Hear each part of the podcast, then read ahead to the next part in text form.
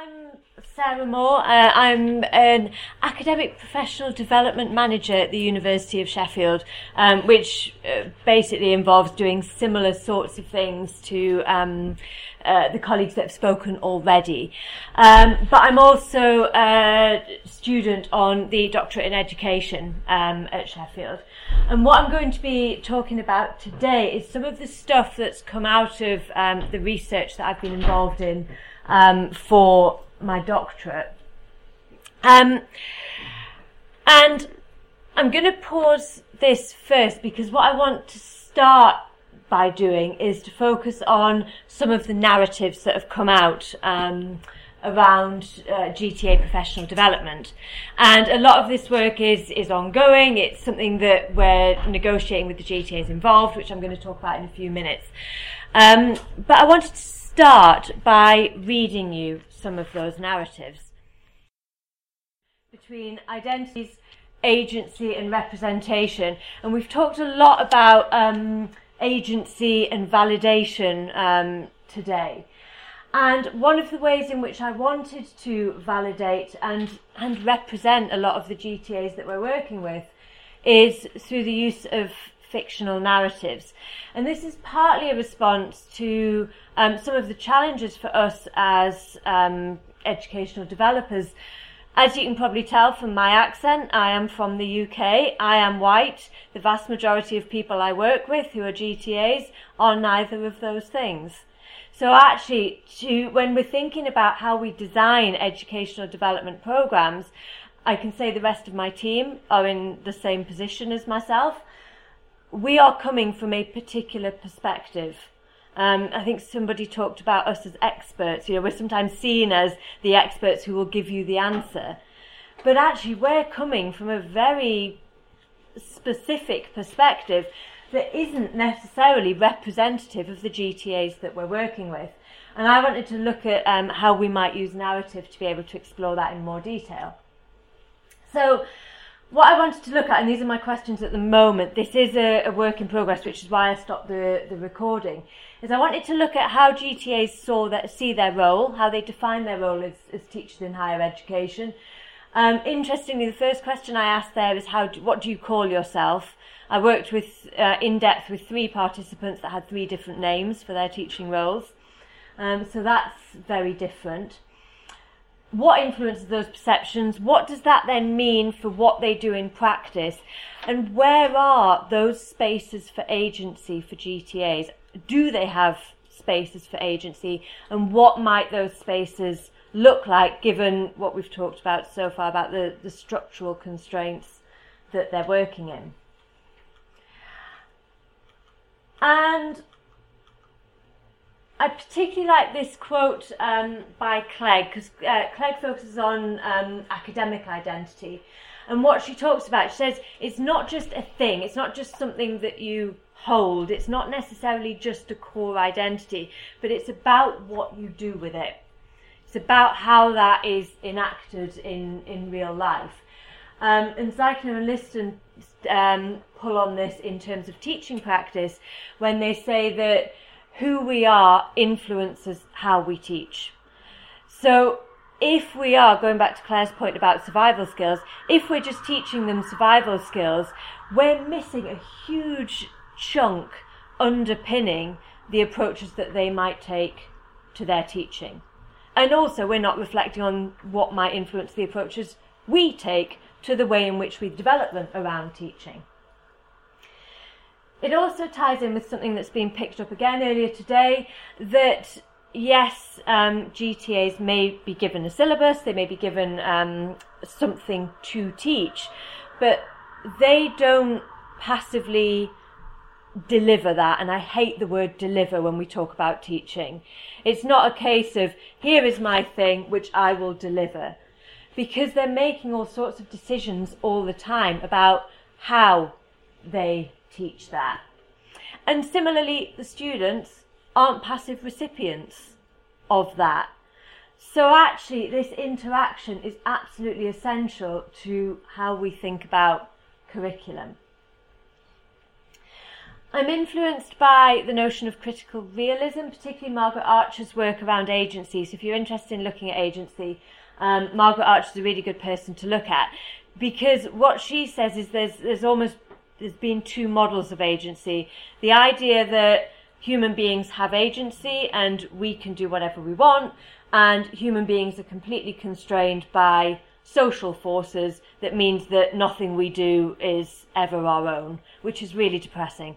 Um, and what she says actually is it's in reality it's somewhere in between. Yes, we have a lot of um, social constraints that do um, direct the way in which we operate, but actually we have spaces within those um, where we can enact our own agency. And this is particularly the case, and again, we've talked about this quite a lot today, given that GTAs are working in a liminal space, um, which is uncertain, it is messy, and it is something that perhaps provides those spaces where they can enact agency in unusual ways. So, the reason why um, the case studies are um, still ongoing is because this is my attempt, and it is only an attempt, and it doesn't go as far as what I'd like it to, in developing a kind of collaborative project. So I started off by having an initial discussion about GTAs, about how they saw their role, where they came from, what their thoughts on teaching were. And then I used um, a sort of a structured reflective approach based on observation. So I did a pilot to kind of test out how things would work and they told me don't sit there, sit over there because you're in my eye line and things like that to kind of um, make sure it worked for both of us. And then what we did was we had a series of observations and then reflective discussions based on those observations. So we could pick up incidents that happened in the classroom um, and talk about what those meant for them as teachers. And then finally, this is the stage that I'm currently at, is I'm working with GTAs and we're doing a bit of backwards and forwards around the narratives to make sure that they properly represent their experiences um, and and their their agency. And the reason why I have decided to go down the route of fictional narratives and why it's helpful is this quote by Gallagher, which I particularly like this idea of rival musings and interpretive openings. This idea that there can be conflict. So, what I want to do with Ahmed's story, uh, and we're currently working through that, is to develop his narrative of the name, how he sees that idea of whether the students know his name or not. Because in the discussion, he seemed really surprised by my reaction um, he didn't necessarily see it as a problem. And similarly, what narrative does, and what I wanted to demonstrate through that first activity, is it's not just about my analysis as a researcher of some of these stories, because actually, one of the key um, people in the narrative is the audience as well. So, some of the things that you were talking about, some of the points that you raised, would not necessarily have been the ones that I would have brought up. And that's part of the value of using this type of fictional narrative is that actually by talking through them with GTAs themselves, they will put their own perspectives into um, into that particular situation, and it gives them space to disagree with those. And how I'd like to present this is as a collection of short stories um, that yes has analysis with it, and I need to work out how I frame that but is able to showcase the, the real diversity of GTA experiences. Because we talk about the GTA experience, and of course, there isn't just one experience, there are multiple experiences. It also allows for messiness and emotion, um, which again is something that can be quite difficult to bring into professional development activity, especially when you're looking at the survival skills, is how do you honour and value the emotions associated with learning and teaching. And where this story started, and I think we've talked about some of this, um, but this was a real challenge as a, an educational developer, is Sharon Todd's notion of becoming. And what Todd says is, on the one hand, Pedagogy touches on the hope that people can think differently, can change the way they relate to each other, and can form new understandings of themselves and the world. So that's a really hopeful view of what we're doing and how we're supporting people around learning and teaching. We can develop self efficacy, we can help them see the world differently. But then she also said if it's just about turning them into this perfect thing, then that's actually quite oppressive. So if we're saying we want you to be a GTA like this, and we want to shape you into this person, actually that negates a lot of the experiences that they bring, and that's not necessarily a validating experience for them.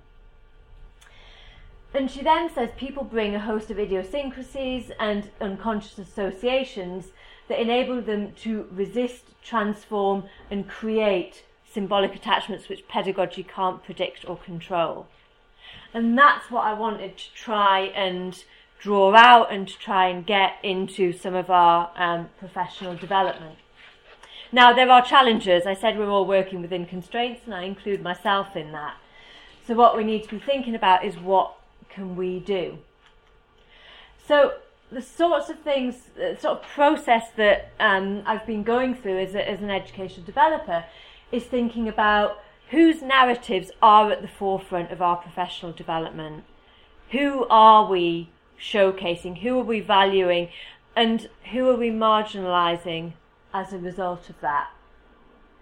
How far are our own experiences influencing those narratives? And something that came out of the short stories is how far do we portray these this sort of complete myth?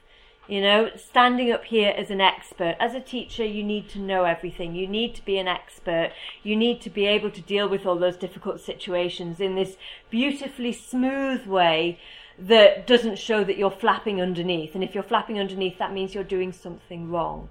Actually, that's a myth. We do that all the time. Um, we just don't necessarily tell our GTAs that we're doing that. So how do we avoid perpetuating that, that myth or that imposter syndrome? How do we honour the diverse voices and experiences of GTAs in our professional development? And what spaces for agency do they have? And how do we help GTAs to understand some of the constraints that they're um, working within and find those spaces? So I'm just going to end with an overview of my attempt at starting to put this into practice. It's incomplete, it's not perfect, and it's a starting point. and this is something, as I say, that's ongoing. Um, previously, and you'll look at this, this may well be a sort of familiar type approach. It looks very similar to what was at Liverpool. Um, this was our previous GTA program, and we have kept some of these as, as Liverpool did. It's very skills based. Um, this one, the Foundation Pathway, is our AFHEA introduction. It's very, this is how you do X. And um, a few months ago, I was approached by one of our faculty saying what we could really do with was just a general introduction. And I thought, great, right, here's, here's an opportunity. So what we've done is developed this kind of overarching session. And this is a new session that we've developed and I'd like to go back and look at some of the others and work out where we can start to get some of these ideas in. But we've got the usual things that you'd expect. So what are the roles and attributes of a GTA? Well, we do that via an image-based um, activity where we get them to, to think through for themselves what that might be, rather than giving them a list. We do do some scenarios and we do do some reflective models. But the thing I wanted to point out was this first bit. And for me, it was really important to start not with this is what you should be, but actually, who are you? And how do you introduce yourself? So, I introduced this is one of the slides that I've taken from the workshop. This is where we start. What did you do before you came to Sheffield or before you came to university if you started here? Why did you come here? What interests you about teaching, what helped you as a learner and what didn't, and who inspires you. So it's starting with you as GTAs. It's not starting with what I think you should become. And they do that. They develop a roadmap and then think about how those things influence their teaching. Going back to the names, we then think about, we, obviously get them to introduce themselves on tables to begin with, And we then get them to think about okay, how did you introduce yourself to your peers? And how might you introduce yourself to students? What are the differences and why? And we had a really interesting debate in the last session where actually some people said I absolutely introduced myself and established my credibility, and others said no, my job is to support students. So if I've got a student putting their hand up and asking me a question, if I then went over and said, "Hi, I'm Sarah. This is my background and this is what I do," you're not. You just want to know the answer to your question. You're not interested about all of that. So it it generated those sorts of discussions around actually you as a teacher and what that means and how that then informs your approach to student learning. And then the final thing, which comes out, um, it particularly came out in Gina's narrative, but I think it, it comes out in all of the narratives. Um, uh, all of the participants certainly experienced some aspect of this. Is how do you then relate to your department, to your module leaders, to the people who set your um, your programs, your modules. So asking them questions, what activities are you going to be paid for? And this was the question I was going to ask before lunch. Um, are GTAs or postgraduate researchers who teach paid to attend mandatory training sessions? And that's a question that that comes through. Some thought they should be, some thought they didn't. You know, that what again that was one of the the conflicting um, uh, narratives that came out. How much time, so if your contract says you're assessing and giving feedback, how much time are you actually allocated for that? You know, questions like that. When do you get to see the materials that you're teaching? When does the module leader when's the module leader going to send them to you? For some of them it was on the day of the session. Okay? So there was a real range of, of that. How do you then relate to departmental meetings? Um, and how do you how do you get feedback on your teaching, which is going back to that validation? And again, there was a real range there. And how do you provide feedback as somebody that's on the ground, interacting with students, often in a small group scenario, spotting some of the issues that your um, that students are raising? What opportunities do you then have to feed that back so that it can inform module development?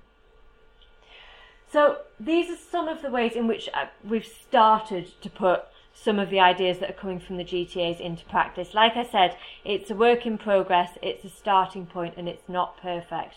But hopefully, it shows some of the ways in which we can um, adapt our approaches and start to question our own assumptions as educational developers in a way that means that our activities are more representative of GTA experiences. Thank you.